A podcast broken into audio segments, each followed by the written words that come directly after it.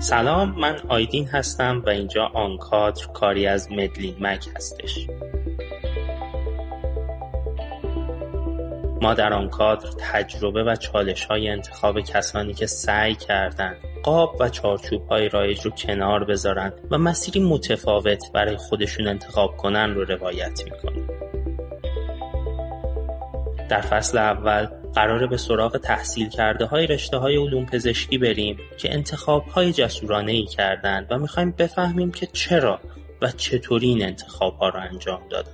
برخلاف چیزی که خیلی از ما فکر می‌کنیم تعداد این افراد کم نیست و من این شانس رو داشتم که با تعداد زیادی از اونها آشنا بشم. برای شروع تصمیم گرفتیم که به سراغ جوانترها بریم. کسایی که به تازگی و کمتر از 5 6 سال از فارغ و تحصیلیشون میگذره و این چالش انتخاب رو به تازگی با همه وجودشون تجربه کردن. امروز 16 خرداد 1399 هستش و ما چهارمین اپیزود آنکادر رو ضبط می‌کنیم و شما این اپیزود رو توی همین نیمه دوم خرداد ماه میشنوید. آنکادر هر دو هفته یک بار در مدلین مگ منتشر میشه و شما می‌تونید اون رو در اپلیکیشن های podcatcher ی مثل Apple Podcast، Google Podcast، Castbox یا Podbean بشنوید و دنبال کنید. مهمون اپیزود چهارم فصل اول آنکادر دکتر فرهنگ باغری هستند.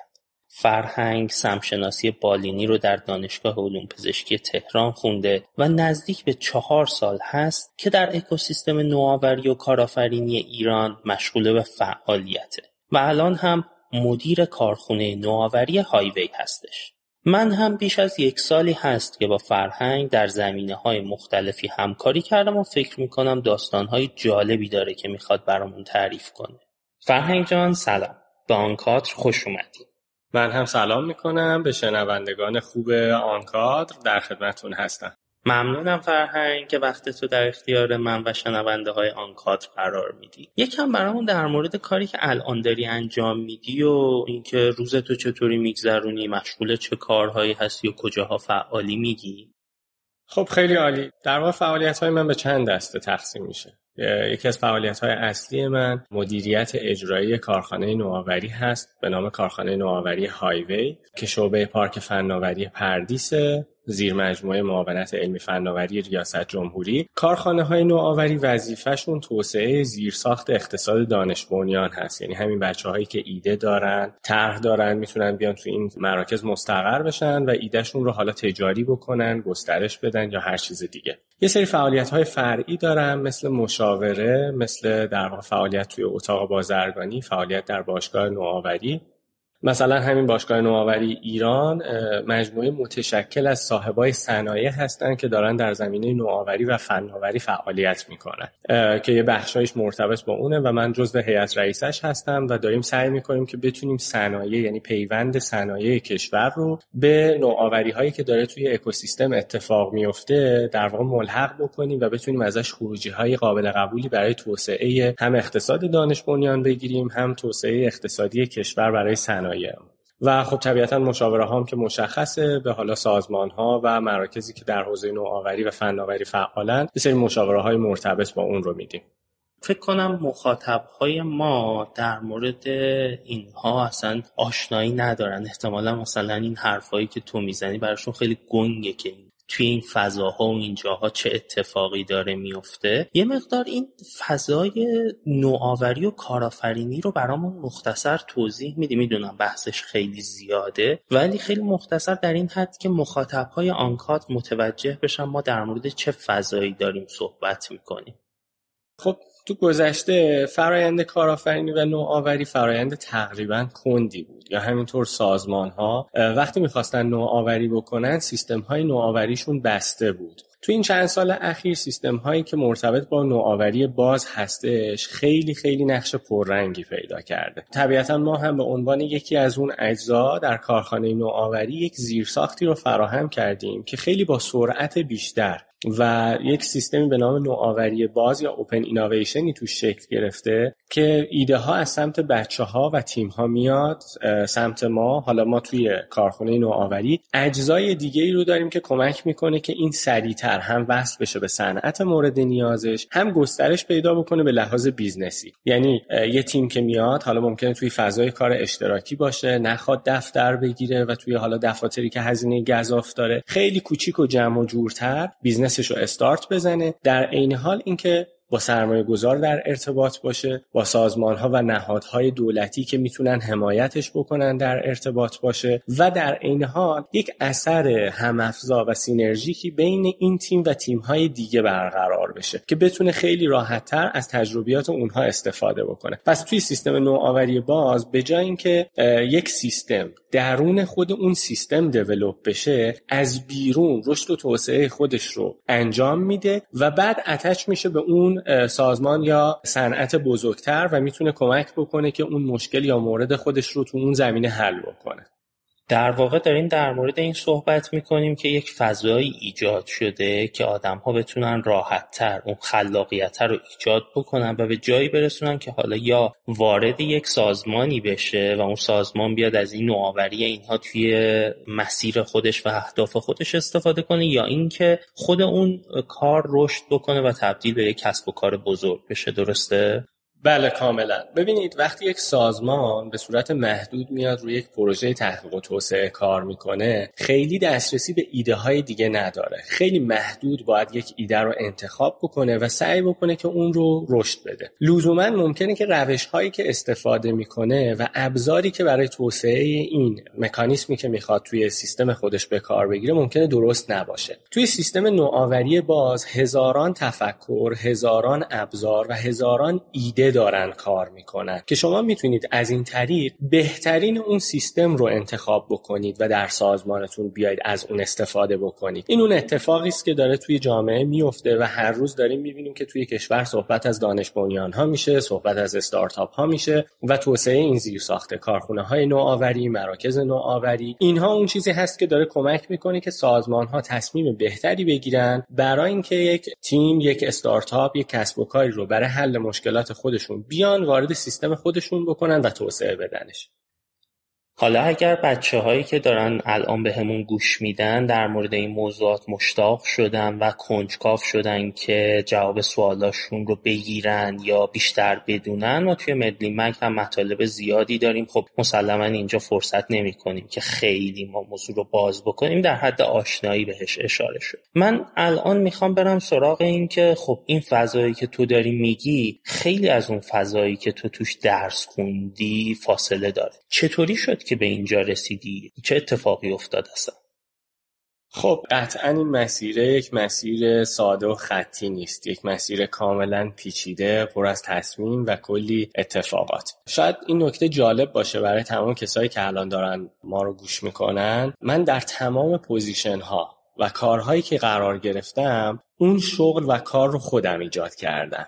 خب این شاید خیلی خیلی عجیب باشه. ولی یه توضیح خیلی کوتاه و مختصر اگه بخوام بدم. خب من دوره‌ای که دانش آموز بودم رفتم یک روزی نمایشگاه کتاب به قصد خرید یک کتاب زیست شناسی اونجا یه اتفاقی افتاد. من کتاب رو خریدم اومدم خونه. وقتی داشتم خیلی خب تو نمایشگاه سرسری نگاش کرده بودم توی خونه داشتم دقیقتر نگاه می‌کردم. دیدم غلط هایی داره. هی عمیقتر شدم دقیقتر به کتاب نگاه کردم و دیدم نه خیلی غلطاش بیشتر از ایناست و جدیتر. شروع کردم اونها رو علامت گذاری و فردا مجدد به اون غرفه مراجعه کردم. بهشون نشون دادم گفتم این کتاب خیلی ایراد داره. این نقطه باعث شد که دو, دو ماه بعد سه ماه بعد اونها با من تماس بگیرن بگن که بیا اینجا و این کتاب رو اگر مایل هستی ویراستاری بکن. تمام نقطه ای که الان ما توش قرار داریم از این نقطه شروع میشه. تحولاتی که توی کسب و کار هست تصمیماتی که من گرفتم. من شروع کردم با یک انتشارات کار کردن. این انتشارات به مرور که ما داشتیم کار می‌کردیم روندش داشت عوض می‌شد و همینجوری داشت رشد می‌کرد. در طول زمانی که این انتشارات داشت رشد می‌کرد خب طبیعتا نیاز داشت که بتونه از ابزارهایی برای توسعه کسب و کار خودش استفاده بکنه. من یواش یواش تبدیل شدم از یک ویراستار به یک مؤلف تو اون انتشارات بعد تبدیل شدم به مدیر در واقع نظارت بر محتوا و بعد یک دپارتمان خاصی رو به من دادن که مدیریتش بکنم. خب وقتی همینجوری شما دارید رشد می‌کنید نیاز داره که مهارت های شما هم رشد بکنه. یعنی شما دارید توی position هایی قرار می‌گیرید که قبلا نبودید. پس باید بیاید خود مهارت هاتون رو در اون position توسعه بدید.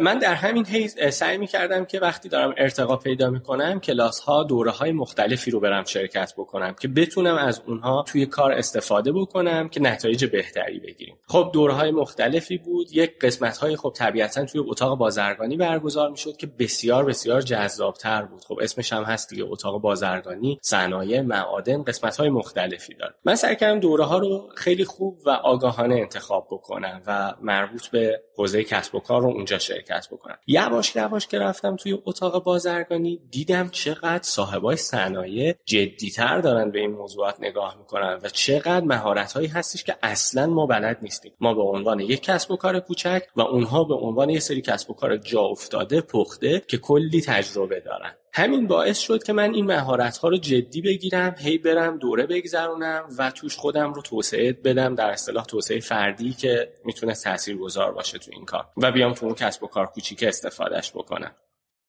خب توی همین مسیره بزرگترین اتفاقی که افتاد و تلنگری که من احساسش کردم این بود که هر موقع من با بزرگترین های صنعت شروع می کردم صحبت کردن می‌دیدم اون اتفاقی که شاید هیچ وقت قدیمی نمیشه و اینها رو متمایز از سایر رقباشون تو بازار می‌کنه. منم از دور داشتم نگاه می‌کردم می‌دیدم این نوآوری است. اینجا دقیقا اون جایی بود که من حالا مهارت های خیلی زیادتری بود حوزه های مختلفی بود که شما می‌تونستید برید آموزش ببینید. ولی من اون لحظه با خودم گفتم آها این دقیقا اونجاییه که من باید برم وایستم. و دیدم خب چقدر در واقع بحث نوآوری جدیه. ما رشته هایی داریم مثل مدیریت نوآوری مدیریت تکنولوژی. تصمیم گرفتم که برم مهارت هامو شدیدا توی حوزه نوآوری بیشتر بکنم. حالا توی این مسیر با کلی دوست کلی در واقع آشنا کلی دوره آموزشی هی باعث شد که من اطلاعاتم نسبت به حوزه نوآوری بیشتر و بیشتر بشه. خودم هم حتما براش وقت میذاشتم خودم هم کتاب های مرتبط با این حوزه رو میخوندم که این کمک کرد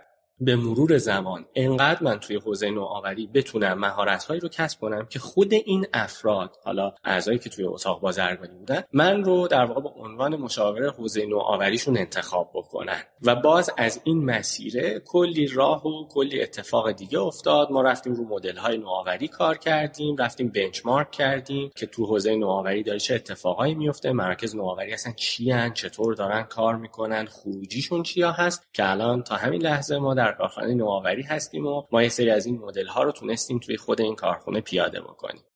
فرهنگ بین صحبتات اولش هم اشاره کردی و گفتی. گفتی که این شرایطی که توش قرار گرفتی و position ها و موقعیت شغلی رو اکثرش خودت به وجود آوردی. من برام خیلی جالبه و کنجکاوم بدونم که چطوری تونستی که این شرایط رو برای خودت ایجاد بکنی. چون اکثرا ما دنبال position های آماده میگردیم و فضایی که برامون آماده است. چه اتفاقی میافته این وسط که تو تونستی جایی رو برای خودت پیدا کنی که خودت ایجاد کرده باشی؟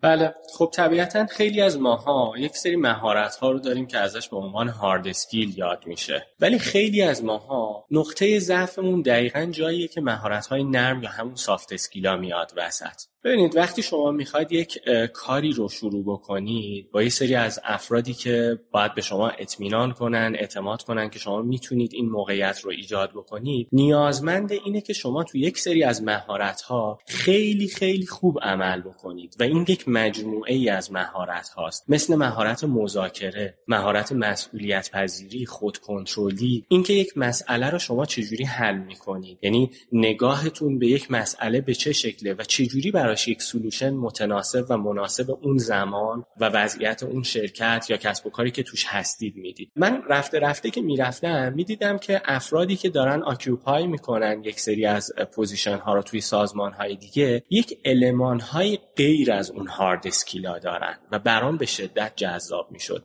می‌رفتم نگاه می‌کردم و می‌دیدم چقدر مهارت مذاکره اینکه شما چطوری بتونید یک مذاکره رو به سمت برد برد بودن پیش ببرید به چه شکل هست؟ اصلا چه حرفایی رو باید بزنید چه حرفایی رو نباید بزنید اگر می‌خواید خواسته هاتون رو بگید چطور خواسته هاتون رو بیان کنید؟ ببین این دقیقا اون نقطه هایی هست که آدم ها دارن توش اشتباه می‌کنن. و من سعی می‌کردم از این اشتباهات درس بگیرم و برم این مهارت ها رو توی خودم در واقع توسعه بدم. و به شدت هم تاثیرگذار بود در مسیری که توی زندگیم طی کردم. پس داری میگی در واقع اون مجموعه مهارت هایی که داشتی یا حالا کم کم به دست آوردی و ارتقاشون دادی خیلی کمک کرده که یه سری رو عنوان کردی که بتونی توی این مسیر بیای و این شرایط رو برای خودت ایجاد کنی. حالا من یه سوال خیلی اختصاصی تر در مورد فضای نوآوری و کارآفرینی دارم. به نظر تو چه مهارت هایی برای کسی که توی این فضا می‌خواد وارد بشه و کار بکنه خیلی لازم و ضروری یعنی اصلا نداشته باشه نمی‌تونه توی این فضا خیلی کار بکنه و دووم بیاره. اون مهارت ها چیه؟ سوال خیلی خوبیه. اون چیزهایی که خیلی خیلی توش ما داریم مشکل می‌بینیم و مشهوده می‌تونه کمک بکنه به افراد یکیش کار تیمیه. آدمها بدونن که کار تیمی اصلا چیه و چه شکلی باید این کار تیمی رو انجام بدن. لزوما همه آدمها رهبر نیستن. ببین خیلی خیلی مهمه که توی یک تیم افرادی که چیده میشن یه سریاشون آدمهای استارترن. خیلی خوب استارت می‌زنن ایده پردازی می‌کنن ولی لزوما اینها تمام کننده خوبی نیستن. یه سری از افراد خب طبیعتا finisher ن یعنی خیلی نمی‌تونن ایده پردازی بکنن ولی خیلی پشت کار دارن خیلی خوب می‌تونن کار رو تموم بکنن و ترتمیز کار رو تحویل بدن. پس این مهارت این که چجوری یک تیم رو اصلا بسازیم position هایی که توی اون تیم قرار میدیم برای اون خروجی که می‌خوایم چیا هست و به چه شکلی باید انجام بشه. و خود دایره ارتباطی این آدم ها برای اینکه کنار هم match بشن باید چه قابلیت هایی رو داشته باشن بسیار مهم. مثلا یکی دیگه از این مهارت های نرم کار کردن توی فشار و استرس. چقدر ما انعطاف داریم. چقدر خودمون رو آماده کردیم برای چالش ها این بحثاییه که باید روش خیلی تمرکز بکنن به لحاظ تیمی. یکی از مهارت های دیگه ای که خیلی می‌تونه تاثیرگذار باشه دایره ارتباطی ما و اون شبکه موثری از افراد هستش که داریم. خب طبیعتا همه سرمایه ها سرمایه های مادی و مالی نیست. ما یک مقدار از سرمایه‌ای که داریم سرمایه های اجتماعی و محیطی مونه اون دایره ارتباطی مونه پس networking و ایجاد یک شبکه‌ای که بتونه کمک بکنه به ما توی توسعه خودمون تو توسعه کسب و کارمون و حتی اینکه بتونیم مشاوره و مشورت های درستی برای کسب و کارمون از آدم های آگاه و مطلع بگیریم بسیار بسیار مهمه. حالا جدا از اون حالا این دوتا موردی بود که من برای کسایی که می‌خوان بیان تو این حوزه خیلی خیلی مهم می‌دونم. ولی مهارت های دیگه هست مثل خود انگیزشی که آدم ها بدونن خب این مثل یک رولر کوستر خیلی بالا و پایین داره کسب و کار. چجوری خودشون رو کنترل بکنن؟ چجوری به خودشون انگیزه بدن که بتونن توی ادامه مسیر موفق تر باشن؟ بین صحبتت به یه مفهومی اشاره کردی به نام شبکه سازی اکثر بچه های علوم پزشکی من خودم قبل از اینکه وارد فضای نوآوری و این اکوسیستم بشم اصلا نشنیده بودم اسمشو برای همین احتمال میدم که برای خیلی از مخاطب های ما هم کلا بحث شبکه سازی آشنا نباشه. ولی چون می‌دونم که خیلی اهمیت داره می‌خوام ازت بخوام که بیشتر در مورد شبکه سازی چون برای خودت هم خیلی توی این موقعیت هایی که برات ایجاد شده مهم بوده و ازش استفاده کرد شبکه سازی چیه فرق خب بذار از خودم بگم. واقعا شبکه سازی مؤثر خیلی از بچه ها خب می‌دونن توی هیته علوم تجربی به هر حال چون کنکور دادن. من همیشه میگم شما برای اینکه بتونید فرصت های بهتری داشته باشید اینه که در مواجهه بیشتر این فرصت ها قرار بگیرید. این یعنی شیمی که ما می‌گفتیم حتما برای برقراری پیوند باید اون برخورد موثره اتفاق بیفته. اما این برخورد موثره برای اینکه ایجاد بشه یک سری المان ها رو ما باید حتما توش رعایت بکنیم. ببینید شبکه سازی این نیستش که لزوما ما شماره یک فرد رو داشته باشیم و یه جا ببینیمش باهاش سلام علیک داشته باشیم. این یعنی حتما ما با اون فرد یک شبکه موثری رو ایجاد کردیم. یک شبکه موثر شبکه ای هستش که ما براش وقت بذاریم و توی این وقت گذاشتنه طرف مقابل ما هم برداشت هایی از برقراری ارتباط با ما داشته باشه. این یک رابطه یک سویه نیست. شما نمی‌تونید توقع داشته باشید. می‌خوام یه مثالی رو بزنم که خیلی ها توش در واقع با مشکل مواجهن. وقتی شماره یک آدم سی لول رو دارن یا یک ارتباط کوچیکی باهاش برقرار کرد توقع این رو داشته باشن در هر لحظه بهش پیام بدن و توقع داشته باشن اون آدم جوابشون رو بده. این اصلا شبکه سازی نیست. اتفاقا تخریب اون شبکه که حتی نود اولش شکل گرفته. خیلی باید توش دقت بکنیم و براش وقت بذاریم و این داده و ستانده درستی بینش شکل بگیره. یعنی ما قابلیت هایی داشته باشیم برای ارائه به طرف مقابلمون و هر زمان که احتیاج پیدا کردیم به اینکه مشورتی بگیریم از طرف مقابل این توقع رو میشه داشت که حالا اون مشورت بتونه در توسعه حالا کسب و کارمون توسعه ارتباطات خودمون نقش داشته باشه. ما خیلی خیلی باید محتاط نسبت به این شبکه سازی عمل بکنیم. من اینو بگم که سی لول چون دوستان ممکنه ندونن منظور مدیران بالا رده شرکت ها هستند که در واقع chief officer میشن. من خودم برای اینکه بفهمم یک نفر توی network و شبکه من قرار گرفته روشم اینه که اگر زمان مثلا عید بهش تبریک گفتم و اون بهم جواب داد می‌فهمم که این طرف توی شبکه من هست و جزء شبکم حسابش می‌کنم ولی اینکه شما چطوری کوپن خودتون رو میسوزونین برای اون آدم ها خیلی مهمه. مثلا همینطوری توقع داشتن دقیقا همونطوری که گفتی باعث میشه که این رابطه مدام ازش خرج بشه و دیگه پایدار باقی نمونه. واقعا این قضايا خیلی مهمه. اینکه ما یک فرد رو در کجا دیدیم راجع به چه مواردی با هم صحبت کردیم. وقتی داریم شماره موبایلش رو می‌گیریم من سعی می‌کنم خودم شماره موبایل رو بگیرم ایمیل رو بگیرم. حتی یه سری نوت برای خودم می‌ذارم که این آدم رو من کجا دیدم به چه منظوری دیدمش. یا یکی از خطاهایی که خیلی دوستان انجام میدن وقتی جلسه دارن با یه فرد اصلا بررسی نمی‌کنن. این آدم کیه؟ به چه چیزهای علاقمنده؟ راجع به چه چیزهایی اصلا باید تو جلسه صحبت کنیم؟ و وقتی جلسه رو می‌ذارن با یک بار جلسه این باعث میشه که کلا ارتباطشون با اون فردی که جلسه گذاشتن قطع بشه. اینها مطالب خیلی مهمی هست که ما باید تو شبکه سازی حتما بهش دقت بکنیم. نکات خیلی خوبی رو خودت هم اشاره کردی که واقعا می‌تونه موثر باشه برای هر کدوم از ماها و اینکه ببینیم اون دایره ای که درست کردیم دایره موثری هست یا نه. مرسی فرهنگ. این فکر می‌کنم برای مخاطب های ما این بحث شبکه سازی خیلی جذاب باشه. من توصیه می‌کنم به دوستان حتما برن در این زمینه بیشتر مطالعه بکنن. خیلی مهارت کاربردی و مفیدیه.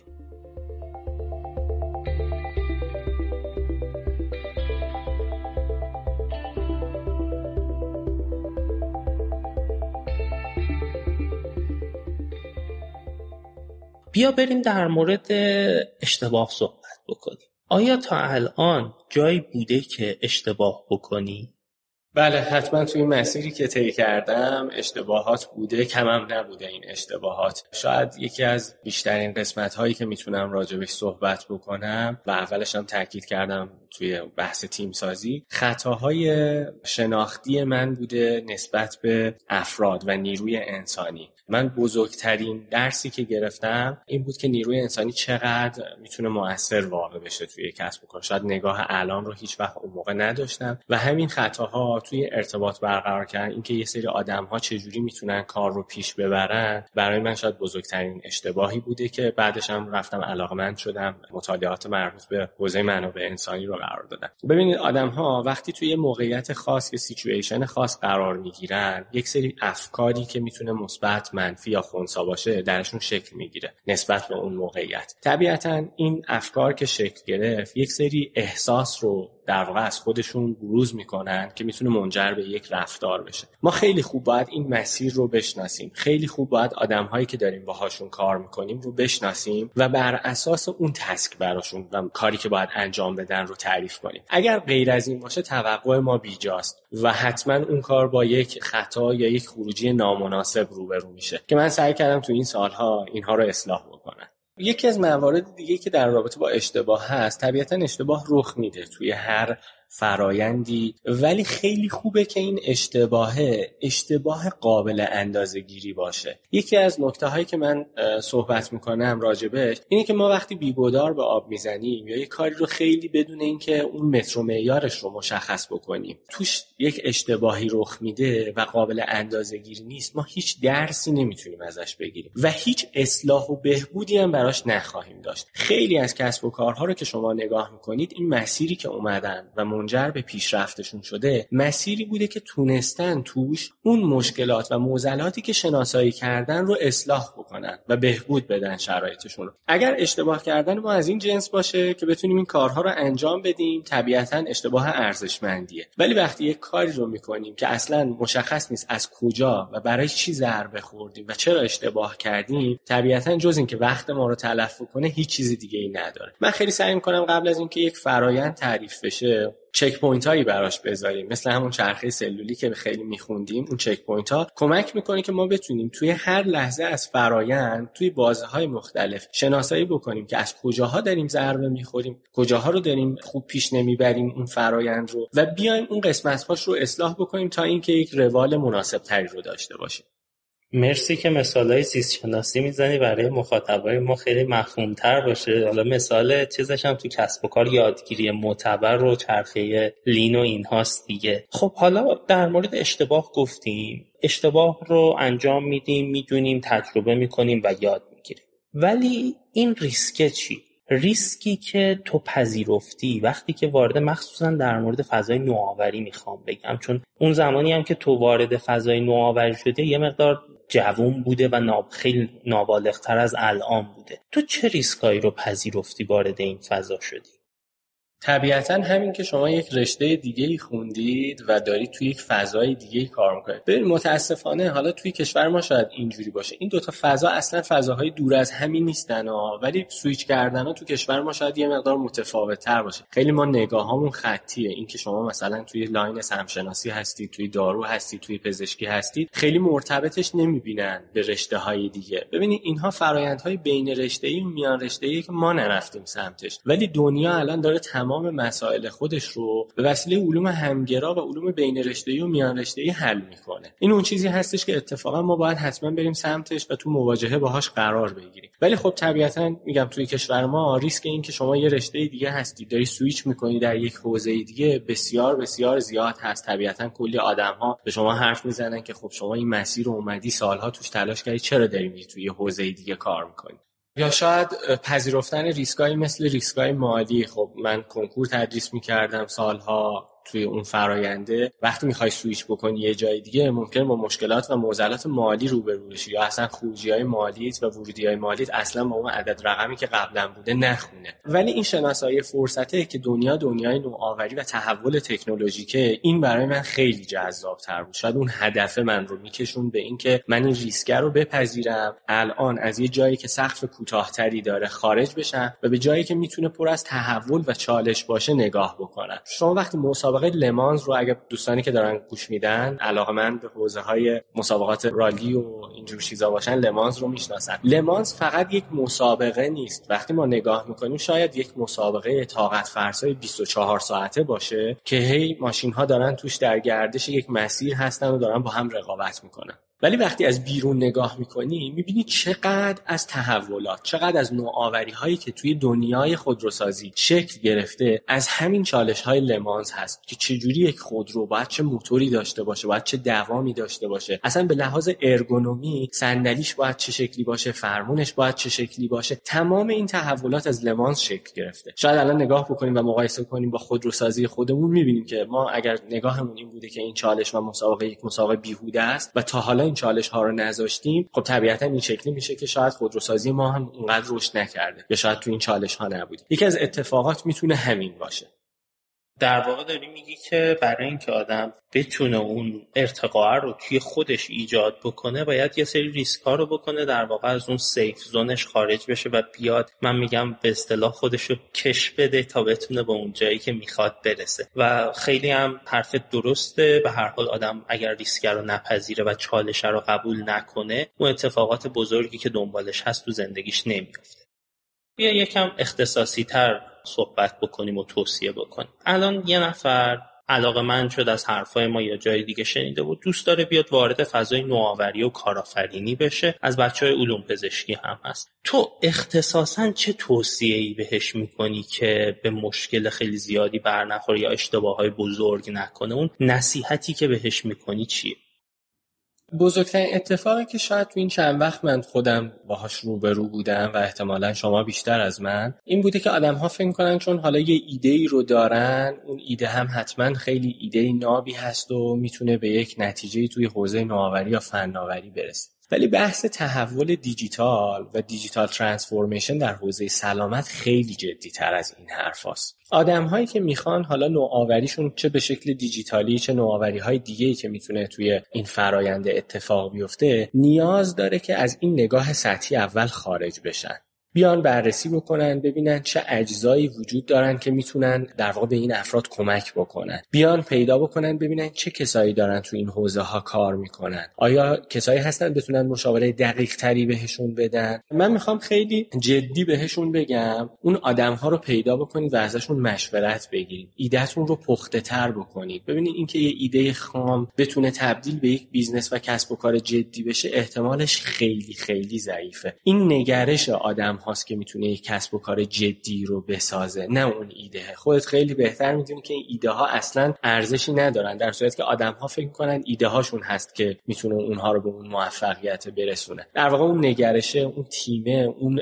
پشتکاره هست که می‌تونه این کارا رو بکنه. در عین حال اینکه ما advice های درستی بگیریم توی این سیستم بیایم بررسی بکنیم ببینیم آیا اصلا این کسب و کاری که ما داریم بهش نگاه می‌کنیم به لحاظ بومی اصلا تو کشور ما جواب میده یا نه. خودت می‌دونید که پرونده الکترونیک و چقدر آدم ها رفتن خواستن تحولی توش ایجاد بکنن. این تحول نیاز به چه ابزارهایی داره؟ نیاز به حتی بعضی موقع ها نیاز داره که شما با رگولاتوره بتونید ارتباط داشته باشید رگولاتورهای حوزه سلامت رو پیدا بکنید مشاورهای حوزه سلامت دیجیتال رو پیدا بکنید برید از اونها استفاده بکنید ببینید که اصلا این کسب و کار جواب میده یا نه و شما براش چه کاری کردید. اینها به نظر من می‌تونه مهمترین اتفاقات برای افرادی باشه که می‌خوان وارد حوزه نوآوری بشن. خب طبیعتا ریسکش خیلی زیاده. این فضای فضای نوعی هست. آدم ها اگه بخوان توش سویش بکنن بیان تو این فضای باز باید یه سری ریسکا رو بپذیرن. اما نکته که مهمه شما برای انتخاب درست حتما باید تو این فضای قرار بگیرید و نگاهتون از توی این فضای باشه. شما اگر نخواید تصمیمات درستی بگیرید و عجولانه این کار رو بکنید باز اشتباهات بیشتری رو رقم می‌زنید. برمیگردید به اون حرف قبلیه که برای اینکه حتی اگر می‌خواید اشتباه بکنید اون متر و معیارش رو باید مشخص کرده باشید خب طبیعتا تو این فضای خیلی آدمهایی هستن که حتی می‌تونن ادوایز اشتباه بدن. ما چجوری این افراد رو می‌خوایم انتخاب بکنیم؟ پس تا تو این فضا نباشیم. خوب شناسایی و ارزیابیش نکرده باشیم نمی‌تونیم نتایج درستی رو براش رقم بزنیم.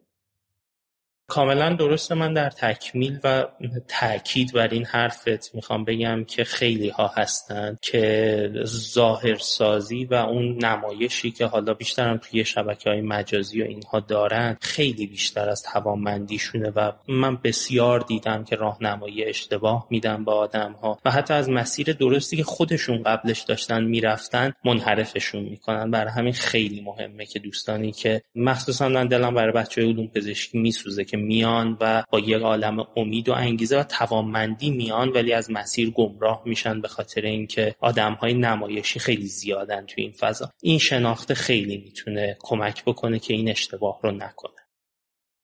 آیدین جان خیلی صحبت خوبی رو کردی. حالا من خیلی نمی‌خوام مثالش رو داخلی بزنم. الان شاید بازار بورس و بازار سرمایه خیلی جذاب شده. مثالش رو از این بزنیم ملموستر باشه برای دوستان. الان می‌بینی که کلی افراد هستن دارن ادعا می‌کنن دارن تو شبکه های اجتماعی سر صدا می‌کنن که ما می‌تونیم سبدگردان خوبی برای شما باشیم که بتونید سهام بخرید بتونید از طریق بورس پولدار بشید. اصلا همچین چیزی وجود نداره. یکی اینکه اون آدم هایی که به شدت توی بازار سهام و سرمایه های مطرحی هستن. اصلا وقت این کارها رو ندارن و هایی که دارن ادعا می‌کنن که این کار رو دارن انجام میدن حتی خودشون یک سبدگردانی یا یک در واقع خرید و فروش سهام موفق هم نداشتن. پس خیلی مهمه که ما توی انتخاب هامون background ها رو بررسی بکنیم. چه کسایی رو داریم در کنار خودمون قرار میدیم برای اینکه رشد بکنیم. این خیلی خیلی بحث مهمه. بود مرسی ممنون فرهنگ. حتما از آدما باید به همون اندازه که توانایی دارن انتظار داشته باشیم. برسیم به سوال آخری که من از همه دوستان می‌پرسم. اونم این که حالا خارج از کلا فضای نوآوری و کارآفرینی بیام تو توصیت به خودت وقتی که 20 سالت بود به فرهنگ 20 ساله اگر بخوای الان توصیه بکنی چیه؟ چی بهش میگی؟ توی سن 20 سالگی یا این حول و حوش بهتر آدم ها وقتی وارد یک مسیری شدن در کنار اون مسیری که دارن جدی پیش میبرنش حالا یا کنکور دادن وارد دانشگاه شدن قراره که یک مهارتی رو توش اکسپرت بشن و کامل بگذروننش حتما در یک شاخه دیگه و یک مهارت دیگه شروع بکنن به تجربه کسب کردن و یادگیری. مثلا می‌تونه زبان برنامه نویسی باشه حتی می‌تونه یک زبان خارجی باشه. این خیلی کمک می‌کنه در آینده شغلی که بعدا می‌خوان واردش بشن آدم هایی که چند مهارتی هستن طبیعتا فرصت های بهتری رو دارن. چه برای رشد و ارتقایشون چه برای حالا امرار معاششون. به نظر من کسی که 20 ساله هست حتما در یک حوزه دیگه یک مهارت دیگر خیلی جدی یاد بگیره. خیلی توصیه عالیه. البته من روی تمرکز هم بحث دارم. شاید بعدا بتونیم این دوتا رو باز بکنیم و بیشتر تفکیکشون بکنیم که این چند تخصصی منجر به این نشه که آدما تمرکزشون رو از دست بدن. به این نکته هم باید دقت بکنم. ولی دقیقا منم کاملا باهات موافقم. این مهارت های مختلف خیلی با آدم ها کمک می‌کنه. مرسی فرهنگ. خیلی خیلی ازت ممنونم که وقت گذاشتی و داستان ها و این تجربیات با ارزش رو با ما به اشتراک گذاشتی. برای من که خیلی جذاب بود. امیدوارم که شنونده های آنکادر هم تونسته باشن از این تجربیات نهایت استفاده رو ببرند من می‌خوام همینجا از طرف تیم مدلین مگ و شنونده های آنکادر ازت خدافزی خواهش می‌کنم. ممنون از شما و وقتی که در اختیار من گذاشتید خیلی خیلی آرزوی موفقیت برای همه دوستان و شنونده های خوبمون دارم که دارن تو حوزه علوم پزشکی و فعالیت های پیراپزشکی و سلامت و بهداشت فعالیت می‌کنم. امیدوارم روزهایی رو ببینیم که تحول سلامت دیجیتال هم در کشورمون خیلی خیلی جدیتر از الان استارت بخوره. خیلی ممنونم. من هم واقعا امیدوارم که هرچه زودتر شاهد تحولات خوبی باشین. مرسی. از همه شمایی که به ما گوش دادید هم خیلی ممنونم. ما بسیار مشتاقیم که بازخوردهای شما رو بشنویم تا بتونیم آنکاد رو بهتر و بهتر کنیم. اگر آنکاد رو دوست داشتید اون رو حتما به دوستانتون هم معرفی کنید تا آدمای بیشتری بتونن زودتر و راحتتر چالش انتخابشون رو پشت سر بذارن. شما می‌تونید های شنیدن آنکاد رو در وبسایت مدلین مک پیدا کنید و همونطوری که می‌دونید آنکاد در اکثر اپلیکیشن های podcatcher هم در دسترس هستش. مدلین مک رسانه تحلیلی استارتاپ های سلامت دیجیتال و علاوه بر آن کادر مطالب بسیار زیادی در مورد استارتاپ های سلامت دیجیتال و راه اندازی کسب و کارهای سلامت رو می‌تونید اونجا پیدا کنید. من آیدین هستم و به همراه دوستانم در مدلین مگ برای همتون آرزوی روزهایی شاد و پر انرژی رو دارم. تا آن کادری دیگر عالی باشید.